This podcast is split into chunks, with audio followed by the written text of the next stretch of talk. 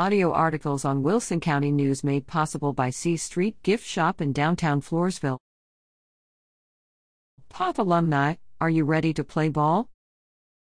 All Poth baseball alumni are invited to participate in the second annual Poth baseball alumni game, set for Saturday, February 4th at 11 a.m. In last year's inaugural game, the Pirates took down the alumni legends 7 to 3. Can they repeat their success, or will the seasoned players get the W? All interested alumni baseball players are asked to contact Coach Gary Smith at 833 91 1093 or Smith at pothis.us or Braden Lissy at Blicey at pothis.us. Play ball, y'all.